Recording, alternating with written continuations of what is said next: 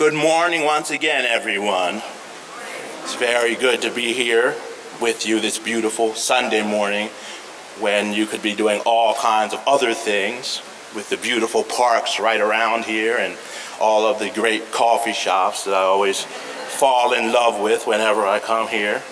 I always said to myself that you can measure the worth of a town by visiting the coffee shop. As we um, come together today, um, something keeps coming up in my mind over and over again that I heard when I was very, very young. Well, not very, very young, very young as compared to now. Um, it was a song by the people in a chorus line, a, a theater um, piece basically. And I keep remembering this song where the dancer says, Who am I anyway? Am I my resume? That is the picture of a person I don't know. It always runs through my mind as I um, ask the question, Who am I? Am I my resume? It also sort of connected um, with something I saw on, on Job Search when I was looking on the internet. They had this little line that they, they said, Are you hiring a resume or a person? And that made me think. Because in fact, a person is a lot more than a resume. And whether a person is right for a job or not is not dependent on what is written on a piece of paper. It is dependent on the person's thoughts and feelings and experiences, so much more, so many of their personal traits, all of the things that people pick up as they go about their lifetimes, gathering thoughts and gathering insights. But we concisely find a way to have a, a, a, CV or a resume and try to put down everything that this person is. And during that time, one had to use only one page. So we were told to put down 18, 19, 20, maybe even 30 years of experience on one page to really tell everybody who we were. And when we look at things like the media, we also see where people are trying to be concise, people are trying to be perfect, people are trying to give us answers and ideas in short sentences. One time I was living in Costa Rica and I was watching a newscaster, and she was getting ready for this story. It was supposed to be one of those stories right at the site. And she kept saying the sentence as fast as she could. And every time she messed up the sentence, she said, cut. And then he did it over again, cut. She did this sentence about 10 times until she got it right. But we are told that we should be able to speak like these people the first time. As they go and they practice, as they take all kinds of classes speaking, as they stop and take takes and retakes, they come across as looking perfect. And we are told that we must look like this unattainable goal, basically, when they've been practicing all the time. This shapes the idea about who and what we are, and it always makes us not only dissatisfied with ourselves, but with loved ones, with friends, with family. It breaks the social contract. It makes us not listen to people who do not speak like that and who have valuable insight. This dualistic idea, basically, the idea of either all right or all wrong, has been leading us in the wrong direction for centuries. And every time we begin to pop up out of that and to begin to get new insight into new things, we're quickly pulled back into the little track that we have been pulled into by dualistic thinking. I am beginning to think that dualism is our new God. It is an invisible God. No one would go down and fall down and say, I worship dualism. But we actually have come to a point where our language is based around comparing things, good and bad. We're always thinking about best and worst. There's only room for one person to be the best. And if one is not the best, one is the best, and if the people who aren't the best are there, then they are the worst. And we don't say these things. That's the thing about dualism. It's very magic, a mystical thing that works in the background. So we don't say it, we just feel it. And then we look for feelings and thoughts to justify that feeling. We find ourselves sort of trapped in this fantasy world where we're going into the past, looking at our past occurrences that may have happened the way that we remember them or not, because they're very subjective thoughts from something that happened when we were much younger. And then we take these false thoughts and fantasies and we project them into the future and say how the future will be. And we find ourselves fighting these battles over and over again. When little Jimmy pushed us down on the schoolyard and scraped our knee, and we didn't do anything back, so we feel guilty and we say, Well, whenever anybody gets in my face, I'm going to attack as much as I can. So we are trapped in this idea, you know, of dualism, of past, present, and future, and this stops us from living in the now. It also separates us. Ralph Waldo Emerson wrote about this a long time ago in the 1840s, basically. Um, I got a book called The Essential Essays of Ralph Waldo Emerson. Um, and I basically got that one because I didn't want to read all of the essays. So since these were essential, I knew that I'd have it all if I read these. But it was very interesting. Um, I'll change a little bit of the wording that he used because he used the word man a lot. Um, so I'll use soul. Um, basically, he said that there were many souls. He said that every human being was like an individual soul. You had the the doctor, the mechanic, the priest, all of the people doing many works, the farmers, and all these people were individuals.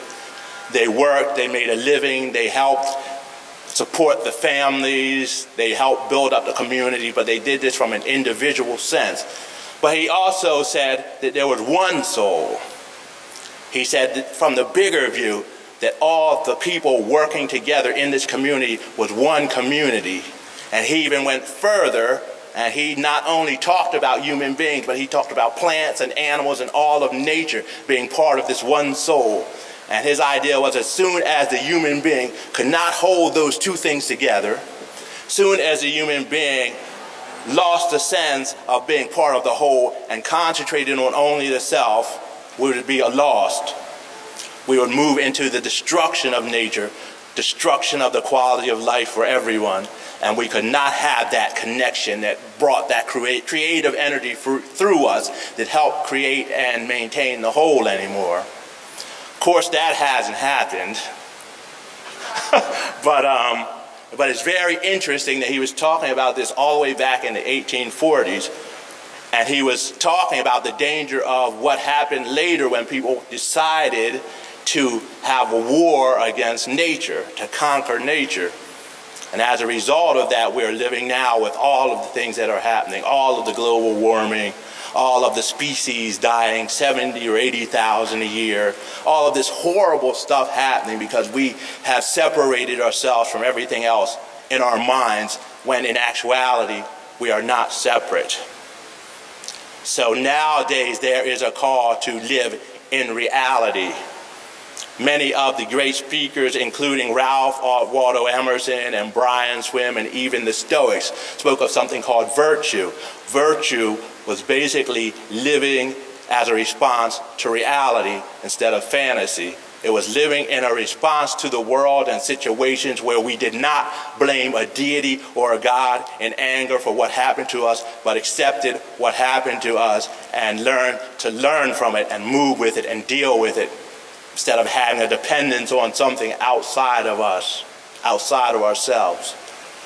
And today we are really called to live these lives of virtue today. But one of the first things that we must get rid of is the idea that dualism is the underlying foundation for everything in the world.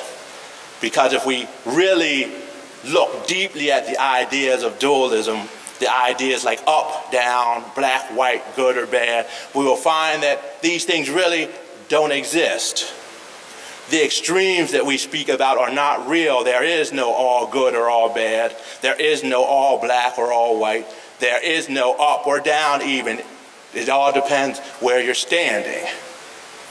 If one person is on the North Pole pointing up and the other is on the South Pole pointing up, it's not the same direction. Now, to deal with this, scientists said, well, how we judge up is it's pointing away from the center of the earth. But then you see when the men landed on the moon, what happened to that belief? If they pointed down at us and we were pointing up at them, well, which one is up and down? They're pointing away from the center of the moon. You see, so we've been living this fantasy world where we created this dualistic thinking for a tool, for a way to deal with the world, for a way to create things, for a way to at least predict a little bit about what we could do in the world to make changes. But along the way, something has happened and it has slipped into idolatry, this sort of ninja god that comes and cuts you down every time you discover something new that doesn't fit in. But the problem is that everyone is discovering these things now. We have religion, we have science, we have the arts, we have everything pointing to this whole new way of thinking, ways that people have been discussing in dark rooms and closets for years and years and years, but had never brought into the light. And now people are bringing things into the light. Now, even the people who do quantum physics say that we are actually one substance. The smallest thing that they could find was that we are these small packets of ribbons of energy, every one of us, no matter who we are, no matter what we look like, we are all the same substance. Somewhat like the old Trinitarian idea, they used to say, una substancia, tres personas, one substance in three personas, but instead we are una substancia omnias de personas. One substance in all things, all people, all beings. And we are finally starting to move towards that realization and just because we are one in the whole does not diminish our individuality. Religion originally meant bending back.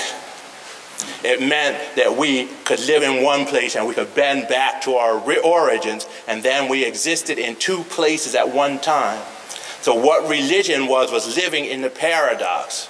And that living in the paradox stretched the mind and broke it out of the everyday, ordinary thinking so that we grew and we learned to understand things, to go beyond our thinking mind into a place where thought and feeling and understanding and tuition, all of those things merge, and we experienced truth.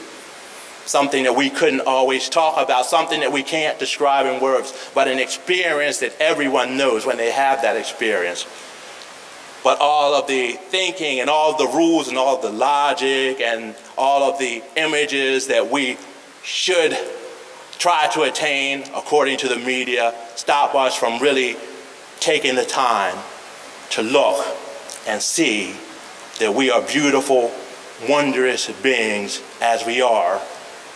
Beings who are made up of more than 20 trillion cells, all working in unison Every time I move my hand this way, every cell in my body and every muscle and all of the bones and everything has to readjust itself so that I maintain my balance. Now, am I supposed to look at my stomach and say I'm a little pudgy, so this is no good? So we've been all tricked by this, basically. You know, we've been living in this fantasy world.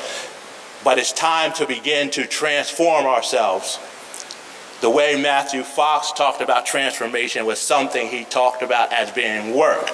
He distinguished work from a job. He said that work is something that we do in order to improve our communities and to improve the society. He pointed out there are a lot of things that need to be done that people aren't being paid for. Work is different than a job. And for a time, especially in indigenous situations, they didn't have a name for work or a job because they always worked together in community. For three or four hours, they would hunt and get food, and once they had the food they needed, they would work together to do whatever else was needed for no pay. So he talked about three different types of work. He talked about the inner work, the outer work, and the greater work. Nowadays, I think it's very important for us to really begin to do the inner work in order to break all of these thoughts and ideas that we've been fed from the time we were born so that we can really come to a clear knowledge of who and what we really are. The inner work can be done through different techniques, through meditation, through prayer, contemplative prayer, through all kinds of things like journaling, deep, deep discussion where one's not afraid to go really deep into his or her sense of belief systems. The inner work can be done many ways. And what the inner work basically does is it pulls in front of us all of these ideas that have been shoved into our subconscious, the many thoughts and stereotypes that we hold in the subconscious that we can't deal with as long as they're there. But as soon as we're able to bring them up and bring them into the light, we find that they are not as frightening as they were when we were three or four years old. And we also find that the community in which we live can help dissipate all of those fears and move us into the right direction. But this inner work means reclaiming a lot of our power.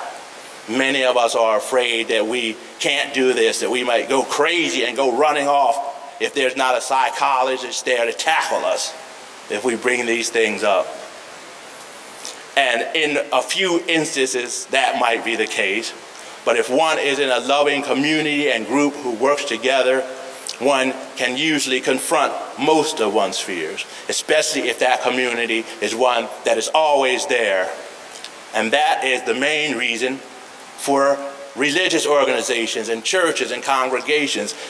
The reason that they originally started was to bring us out of the original, the, the regular world into a sacred space that was created, a ritual space where that didn't interfere with us anymore then we could do the inner work necessary in a safe and loving community and then go back out into the world. That was the original meaning of a religious space. And so it's time for us to really begin to start looking at that, to get rid of the independence that we pick up in our American way of life and really begin to see that we have the power to help heal each other and the world, that we are the creative beings that we're waiting for that we are like Meister Eckhart, the great mystic, once said. He said that we are all the mothers of God who birth the creative energy, the loving presence into the world, into dark places by our thoughts and behavior and the work of our hands and hearts. And then when we know this and when we believe this, it doesn't matter if there is some man up in heaven with a spear or a club waiting to whack you in the head. It doesn't matter if there's anything. What happens is that we are, through our creative nature, creating the loving presence ourselves on this earth. And we are the ones who are healing the brokenness on this earth. This is part of the inner work, beginning to heal oneself through connection with others after the inner work or during the inner work, we can do the outer work. Once we really start understanding who and what we are and seeing the beauty that we have and the intelligence that we have when we all come together with all of our ideas and thoughts and all of the learning and knowledge that we have acquired through life, through all of the generations that have passed before us. Once we begin to see that, we begin to teach others who they truly are. Once again, congregations are set up for that through our adult RE programs, our RE programming, Sunday services, and all of that. We can create spaces where we can begin to teach people about their own power and their own beauty, and we can begin to dismantle all of the ideas and thoughts and fantasies that we picked up. This is the outer work. The outer work can also take place wherever we are out in the world, in our workplace, in schools, anywhere. And it takes place when we begin to treat the other in a loving and kind way, a way that really reflects the beauty of what some people call God, some people call love. The name doesn't matter, even if you call it toaster oven, it doesn't really matter. What matters is if one can bring love into the world or not and one can enjoy living in the present, enjoy the very joy that one has just taking a nice breath on a cool summer day or looking at the beauty of the stars at night, hearing that very, very quiet, quiet whisper in the night that's hard to describe when one is silent. Or the way one feels when they go past the schoolyard and they see children laughing and playing or when they see a loved one do something that is beautiful and great and see that loved one just beaming. That's life. That feeling is life. That feeling, living in the here and now instead of having forethought of how bad things will be in the future. So the outer work is consisting of living in the now, experiencing the now, and also helping others to learn to experience the now. And the last type of work, which many people usually jump to first, is the greater work. The greater work is basically working in our society and working in our institutions to change them so that they promote equity, justice, and compassion, so that love is the rule instead of greed or what is, what is easy to do. That is the last part of the work. But these things, all three of these works, need not happen in order or in a row. They can all be overlapping each other, all working at the same time. But it's very important for us that we work on all three of these things.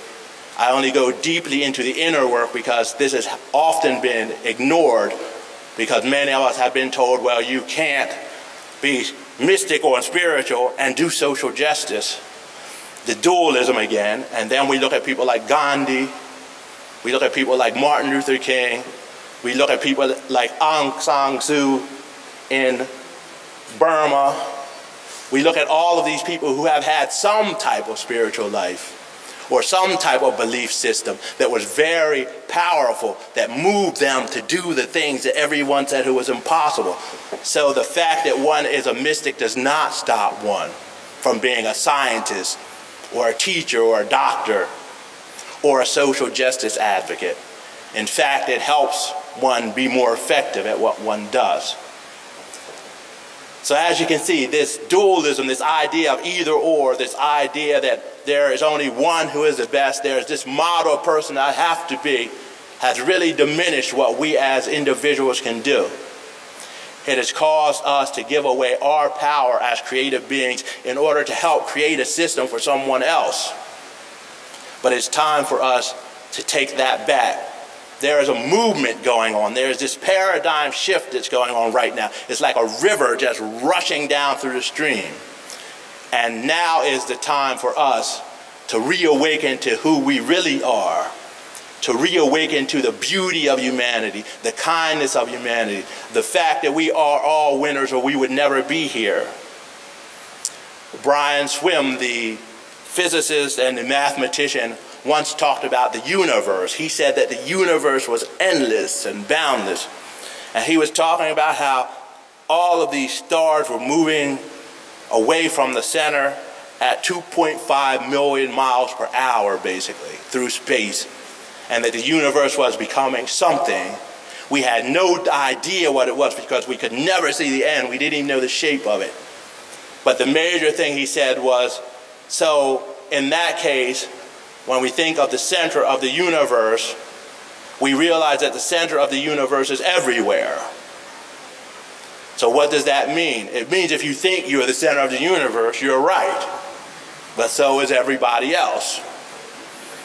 Very interesting. It goes beyond the dualistic split and brings us back to reality, brings us back to the place that we belong the place where we can say, Here we are, just who we are. And the chances are that we'll be the stars, the reflection in each other's eyes, the image of where our love will rise, making up for time we've lost.